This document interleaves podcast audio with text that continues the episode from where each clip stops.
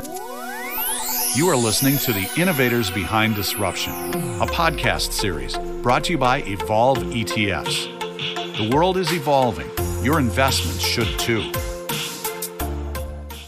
Hi, everyone. Welcome to our next episode of the Innovators Behind Disruption. My name is Raj Lala. I'm the CEO of Evolve ETFs, and I'm joined by a very special guest today named Shawn Kanungo. Shawn, thanks for being part of this. Well, listen, I'm I'm really excited to be part of this. Uh, I'm a I'm a big fan of the podcast, of the YouTube channel. Um, and by the way, if you if you've gotten this far past the introduction, subscribe to this on YouTube or on iTunes. Uh, follow it on Spotify. It would help. We need this podcast to go number one in the business section. Raj, come on. I am. I'm with you. I'm with you, Shawn. We're on the same page. So uh, why don't you start by telling us a little bit about yourself?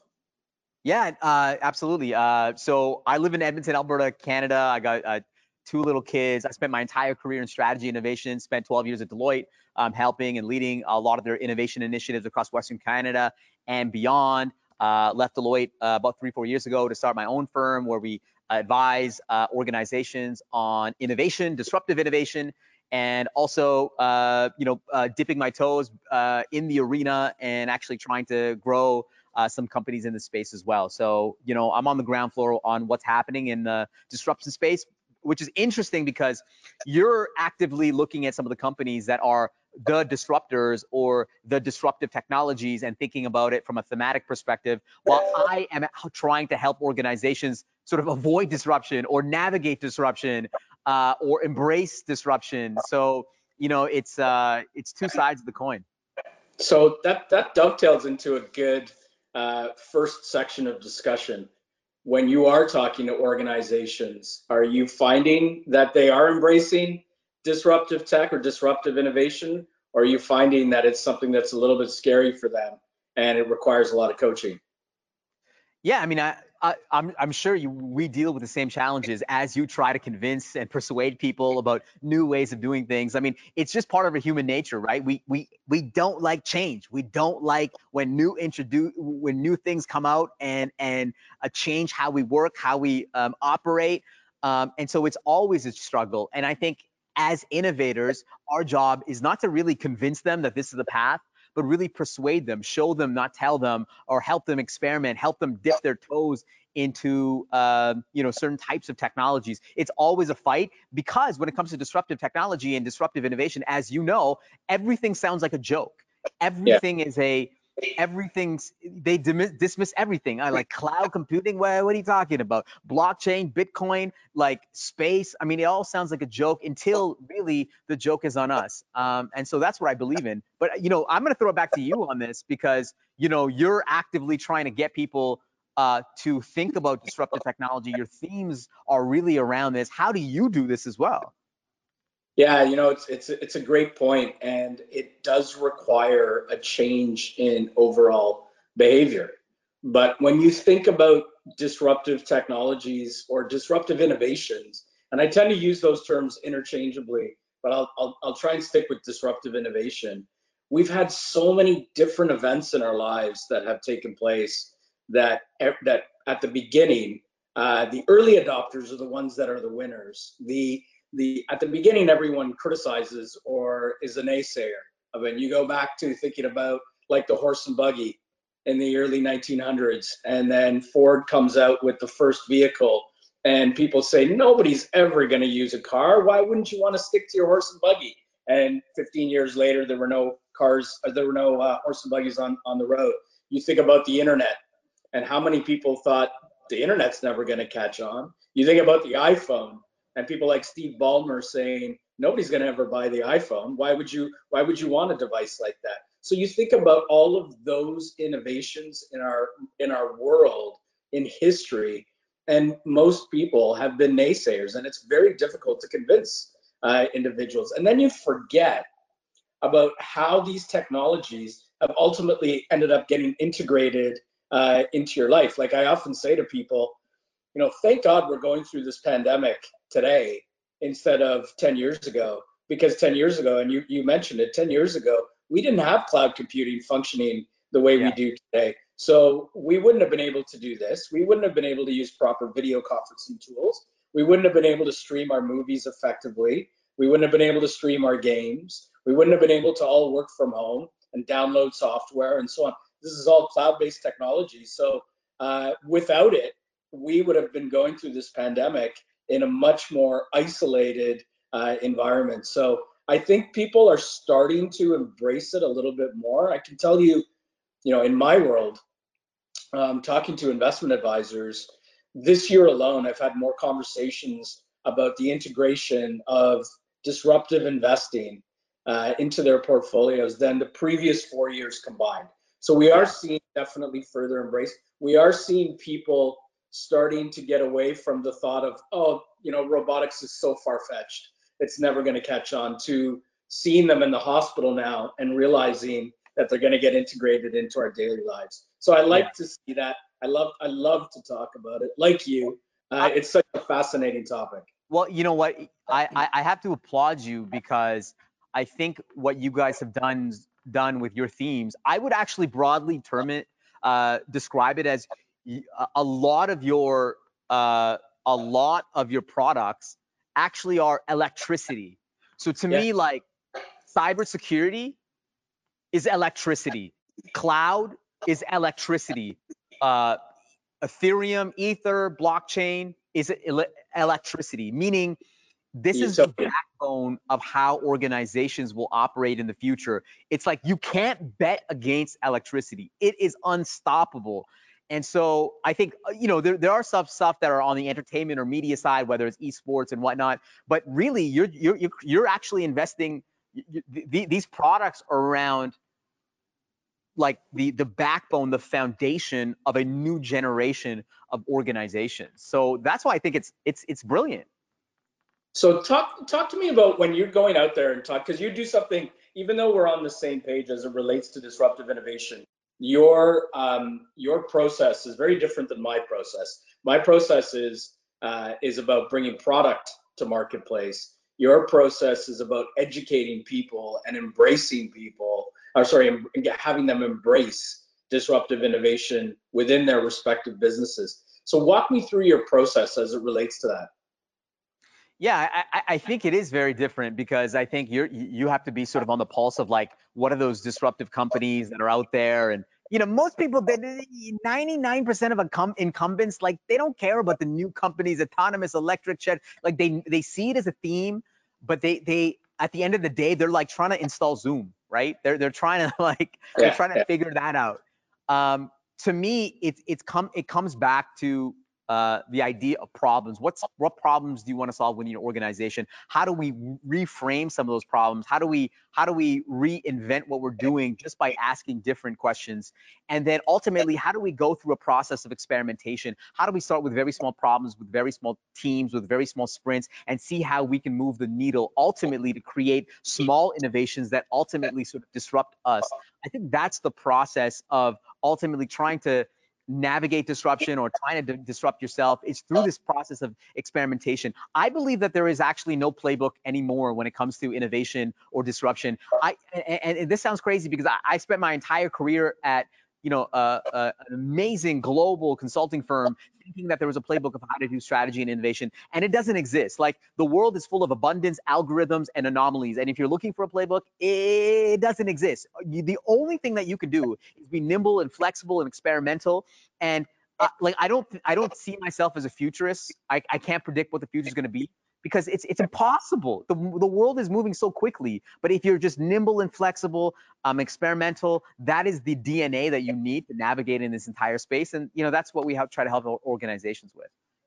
Yeah, it must be quite the endeavor uh, uh, to do that. It's it's not easy. And you know, I I think that there is still a big fear factor as it relates to automation, as it relates to embracing robotics as it relates to embracing artificial intelligence, for example. Talk to me about that. Talk to me about where, where you see the growth of those areas as it relates to a lot of the companies that you're consulting for. Well, listen, I mean, I going back to the, the comment about electricity, I think uh, data, artificial intelligence, machine learning, robotics. I mean, this is going to be electricity for for people. Um, it's an unstoppable trend.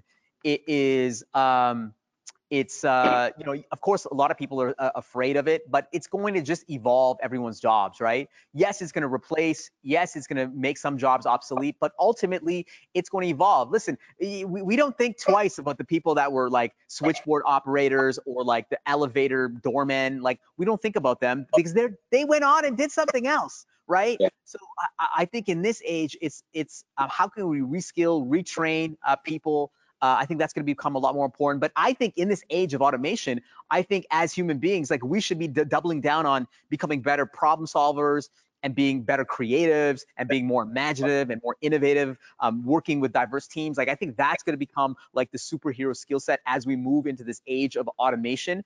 Um, yeah, some jobs will be eliminated, and actually, it's going to be great it's going to be fantastic. If you're in a job that should be eliminated, then that's great. You shouldn't you shouldn't be doing that. There's some things that humans shouldn't be doing, uh, and we should be doing more creative, uh, you know, type work. I I, I do want to say though, I do want to say this.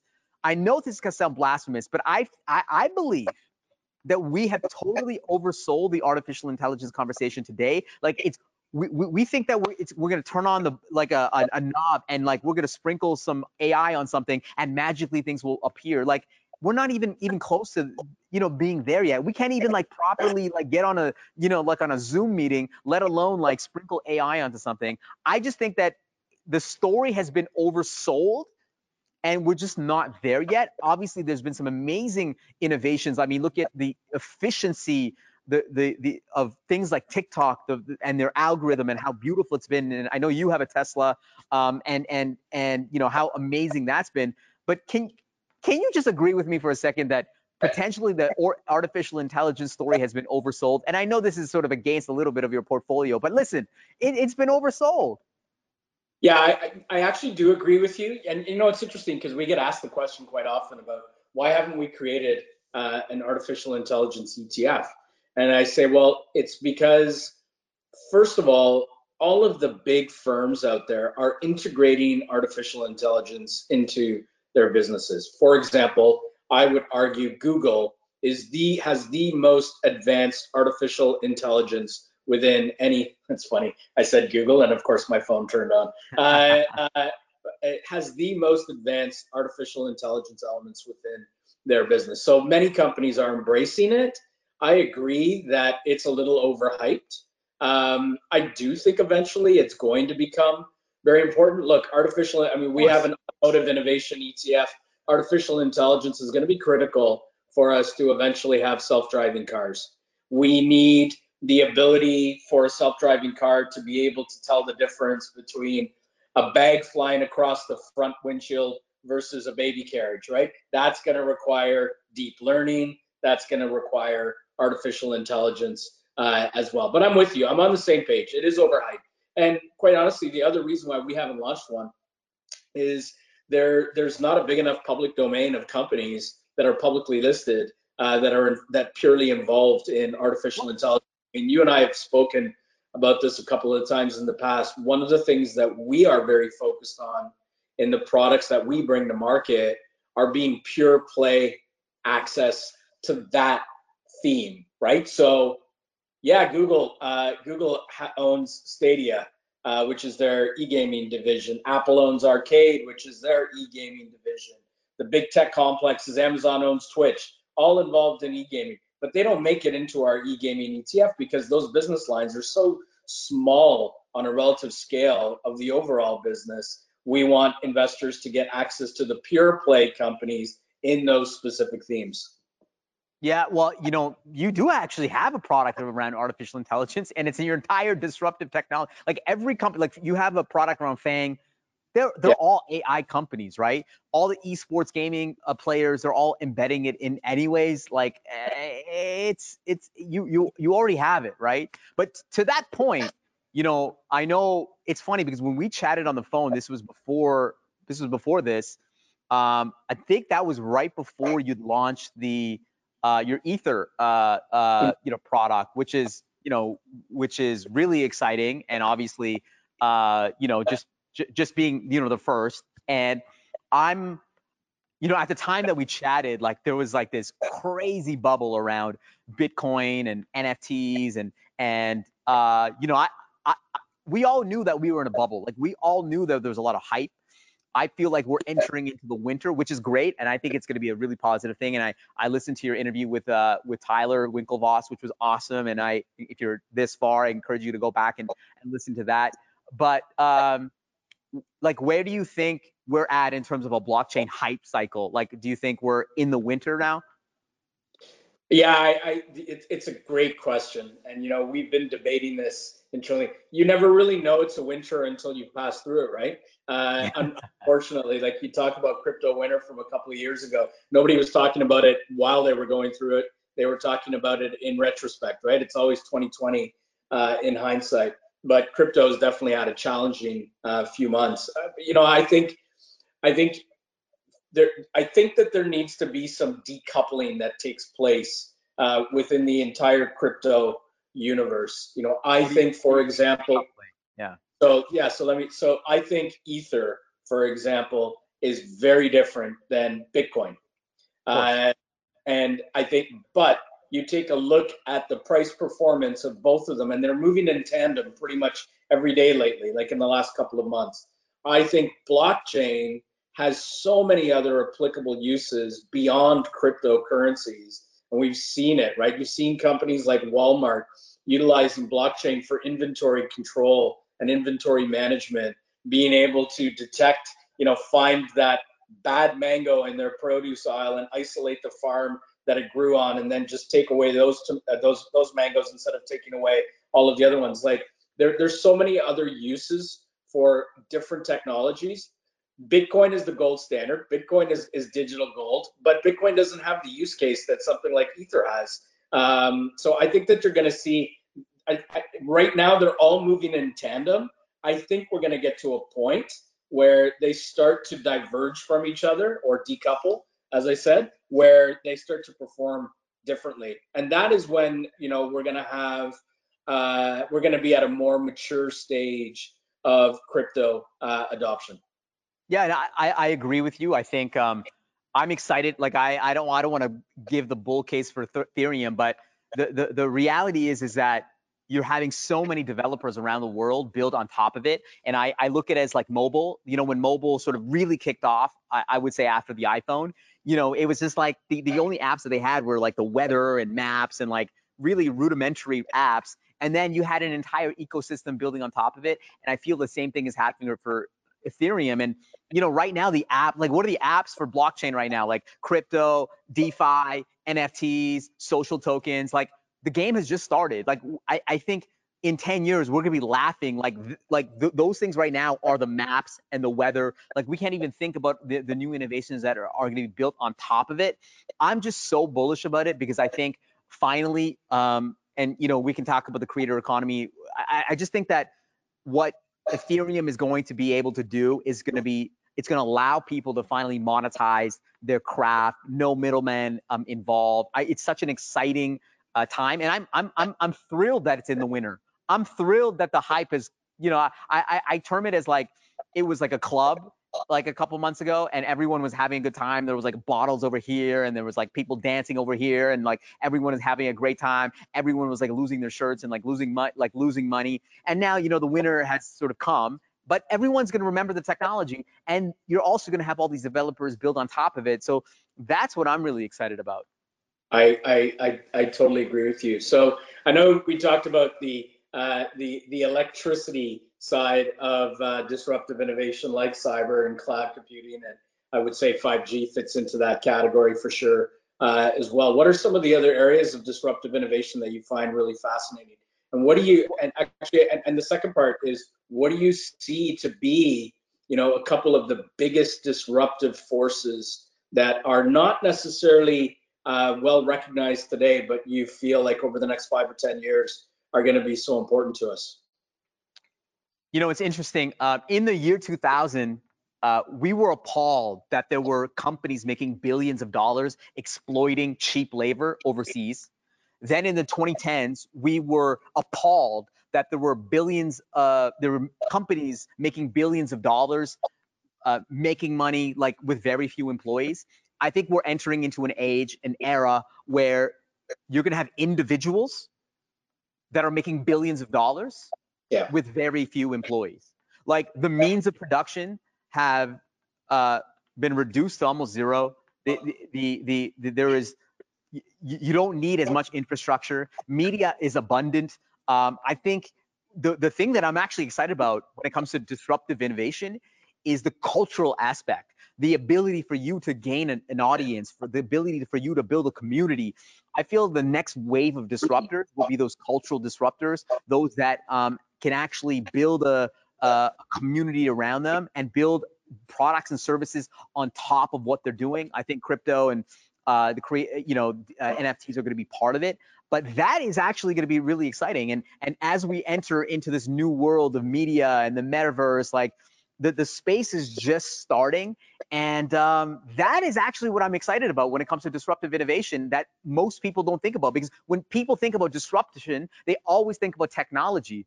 But we're entering into this era where, like, you know, the, the individual can be the disruptor themselves and become a billionaire. Like a one person, $1 billion business.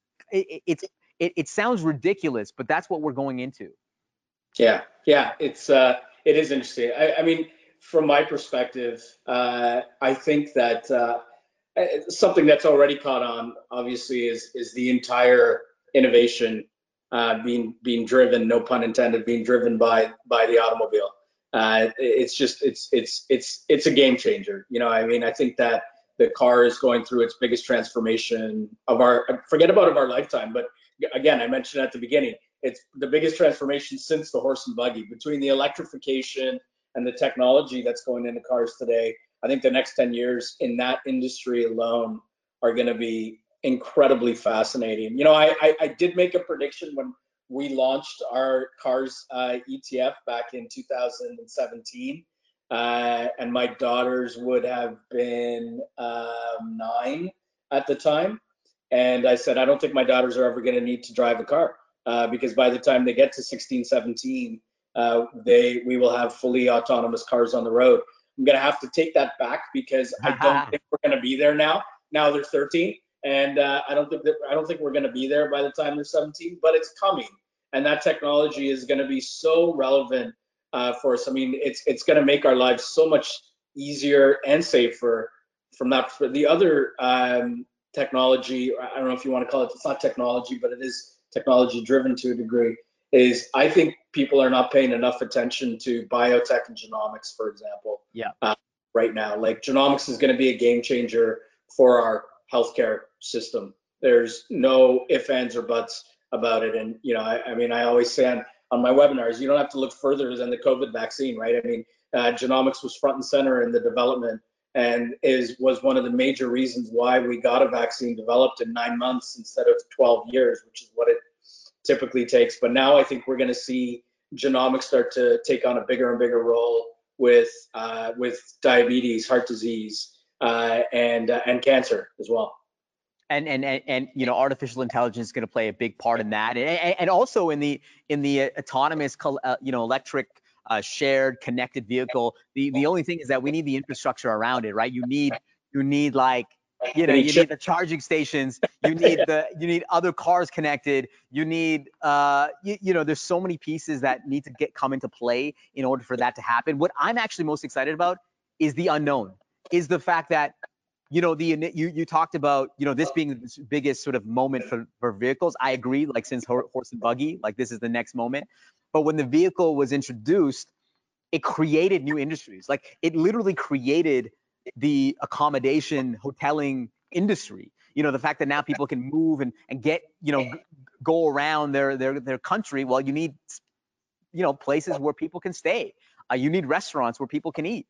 Um, i think it it helped expand different industries. And what i'm excited about when when it comes to you know the autonomous electric shared connected revolution is that there are industries that we have not thought about before that are going to be created similar to like what i said about blockchain. Like that's what I'm like thinking about. Like what is the autonomous car going to be have uh, industries within it like gaming and and meditation and like I I'm just like that's why it's so exciting to be in this space because the future is is uncertain and it's unpredictable and it's it's infinite.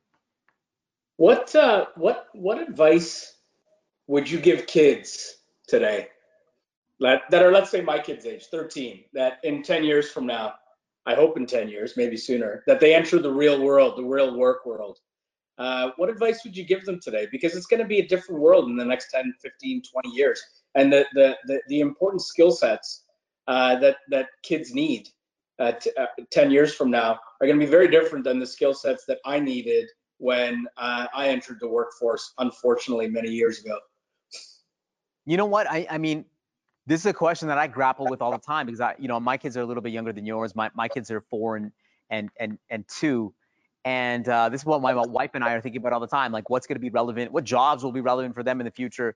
I, I, think ultimately you can't predict what jobs will be relevant in the future. You can't predict which industries will be relevant in the future. I just talked about like the things that you're investing in uh, or your products are around electricity. Like, do you need to be an electrician? Nah. Do you need to be an artificial intelligence data scientist? Well, maybe the, maybe the code will sort of code itself. Um, so I think ultimately the, the skill set for the future has to be around creativity, imagination, empathy, emotional intelligence, like being able to communicate with somebody, being able to go at a dinner and hold a hold a conversation for two hours. Uh, I think these are skills that are the most important in the future as we move into uh, the electrification. And I'm saying cyber and AI and all blockchain. Like we don't have to think about that stuff. That that stuff will be on. Yes, there'll be people that will make really great money being cyber professionals. And yes, there's a big gap there, and there's a big gap when it comes to AI. Eh, eh, but that's what I think. That's what I want my kids to do is like try a whole bunch of different things, you know. And I, you know, I'm sure the same thing with you know with your children as well. Yeah, it's I, you. I think you completely nailed it. Uh, I'm, I'm, I'm on the exact same page as you. I, I teach uh, our kids that you know your interpersonal skills are going to be a very rare skill set um, 10, 15 years from now. I would argue that that, that they already are and probably have become uh, worse during the pandemic. You know, we just hired a summer uh, intern who's my next door neighbor at the cottage. oh, wow. Okay. Yeah. And I love this kid. And I love this kid because when we used to invite his family over all the time for like dinner and drinks outside and things like that, this kid would have been like I've known him now for I don't know six years. So he's now 17. So I've known him since he was 12. And every time that they would come, he would sit at the table outside with us, not on his phone, just yeah. listening to the conversation. Like the way I grew up, listening to my parents talking yeah. with uncles and aunts and friends and stuff like that. And it sounds like such a simple thing um, to listen and contribute as much as you can into a, a conversation. But most kids that you see today, what do they do? They come to over to people's house. That's yeah, what they do, exactly. Right? Or their iPad the entire the entire time. We we I remember early days, like five six years ago, we went to birthday parties with the kids, and these kids would all be pulling out their their iPads, and they wouldn't even. They're all sitting on the couch together, and they're all on their iPads separately. And I thought, wow, there th- there's a real problem here uh, from a from a socialization uh, perspective. So I totally so agree. With I, want to ask you this: yeah, sure. Is this a huge paradox? Then we're both talking about disruption. We're talking about disruptive technologies. Literally, you have products with Facebook and Netflix and Google and you know all yeah. these things on it. And here we're trying to tell our kids, don't get like, do not get obsessed with this stuff Yet we know that like is the, are we are we evil in this sense? Like I, I, don't know what it's like. It's like the engineers at Apple that said don't like they would never get their kids an iPad, or you know the yeah. people at Facebook well, say don't share anything that you have on Facebook. Yeah. Steve Jobs never let his kids plug in. Uh, I don't believe Bill Gates did either. I mean, you know, two of the biggest technology icons uh, in history uh, didn't put it in front of their kids. But even, but you know, look, I'll say even just with technology doesn't mean that you can create uh, without technology. Doesn't mean that you're creating good interpersonal kids because there's a lot of people my age and your age who didn't grow up with iPads and iPhones and a ton of technology, and they still have terrible social skills um, as well, right? I mean, part of, sometimes part of the reason is that they buried their head in textbook or textbooks their entire life you know, I, I, I I, I apologize in advance to all of my doctor friends, but you know, most doctors don't have the best interpersonal skills, right? I would say 90% of them because they're so buried in textbooks their entire life that they never really learned how to develop a personality where they could interact with people in a non-clinical way. Yeah, we're, we're gonna clip it, this and just send it to all the doctors, by the way. Uh, I hope none of my neighbors see this. And and so and so to me, I think it's it's not just technology that's created, but I do think you know tech, technology has definitely uh, furthered uh, that isolation or that challenge. But I do think that you know 10, 15 years from now, those interpersonal skills, that emotional intelligence, the entire EQ is going to be more important because a lot of the technical work will be done for us by artificial intelligence, computers, things like that. And so what it's going to require is the ability to have those conversations at the dinner table that are interactive and interesting. So let me ask you this: Will you have a metaverse ETF? And you're kind of already in the metaverse ETF with your esports and and sort of gaming product, but you know, if I look at the kids today, they're obsessed with Roblox and Fortnite, and they literally value digital goods over, uh, you know, tangible goods. You know, my niece, for example, you know, I say, you know, what do you, you know, here's your birthday money. What do you want to spend your money on? She's like, I want to spend it on a Fortnite skin. On um, skin. Yeah. I, I, I, I actually think that it's not crazy to think that people value digital things more than sort of real life things, and that's why we love, you know, if we got a Instagram blue check mark or you know th- those things sort of matter to us. And I, I, feel more and more as we live through our phones, uh, th- this is the gateway drug into the metaverse. Um, and I think you know like Fortnite's and the Roblox. Obviously, you, you know you're you're you're you're bullish on those things too. But you know like, t- t- will you have a metaverse ETF? Uh, it's possible. It's not something that's on my radar right now. And for for for the listeners that are are not uh, fully aware of what metaverse means, um, you know, as it relates to e-gaming, metaverse is effectively the marriage between uh, e-gaming and social media. So it provides these new worlds or these new platforms. And Shawn mentioned, you know, uh, you've got Roblox, you've got Minecraft, you've got Fortnite, where you are where you're in a world and you're with people and you develop friendships. And many of those friendships become long lasting and that's like a great example of the crossing over of two major industries between e-gaming and, and social media. And you're seeing that more and uh, more and more. And i don't i got to be honest with you shawn i don't know if it's a good thing or not yet uh, because i've had I've, I've heard both sides of that argument right? I mean on the positive side, I've seen through this pandemic a lot of people actually make new, real friends, yeah, and locally and internationally um, that they they feel are going to be long-lasting uh, relationships. It also it also limited the amount of isolation that a lot of people had during the pandemic. So I think it, it's very good. The flip side of it is, as somebody that you know before COVID wasn't spending much time in front of his screen, uh, was spending more time at tables, uh, having lunches and dinners and drinks with with with clients and other people. Uh, I really really miss it. Uh, and and and those kids don't. I'll tell you a, a really quick story. A few friends came over uh, for the first time uh, a couple of weeks ago. They brought their kids, very similar age to mine, and the kids came in and they were all on their phones. And uh, we live we live near a big park uh, in Toronto, and uh, they were all on their phones. And my kids were trying to get them to you know put the phones down and have some fun. They went to they went to we live at High Park. They went to High Park. They went for a long walk. They went to the zoo. Uh, there's a zoo in the park and everything else. They came back. Parents all sent me messages afterwards saying our kids had the best time that they've had in over a year but it for, but because it forced them to get out of that old yeah. habit of social media and and their gaming on their phone. So I don't know if it's a good thing. You know, my daughters don't game, uh, and yeah. and it's not because we've told them they're not allowed to. It's just that it never really resonated uh, with them. And I think that that's great because I think it's been great for their overall personality uh, development. Uh, as well. So I don't know if I'm answering your question, but at the end of the day, No, I, I think, think- it's, I, I, Listen, I and then and then you've got the whole predator issue, right? Which is another whole issue as it relates to the metaverse, and and uh, and I I know many people have had to deal with uh, with issues around that too. So I, I don't know if it's a good thing or not. For me, no, um, but I can see why other people uh, it's been very helpful for through this pandemic.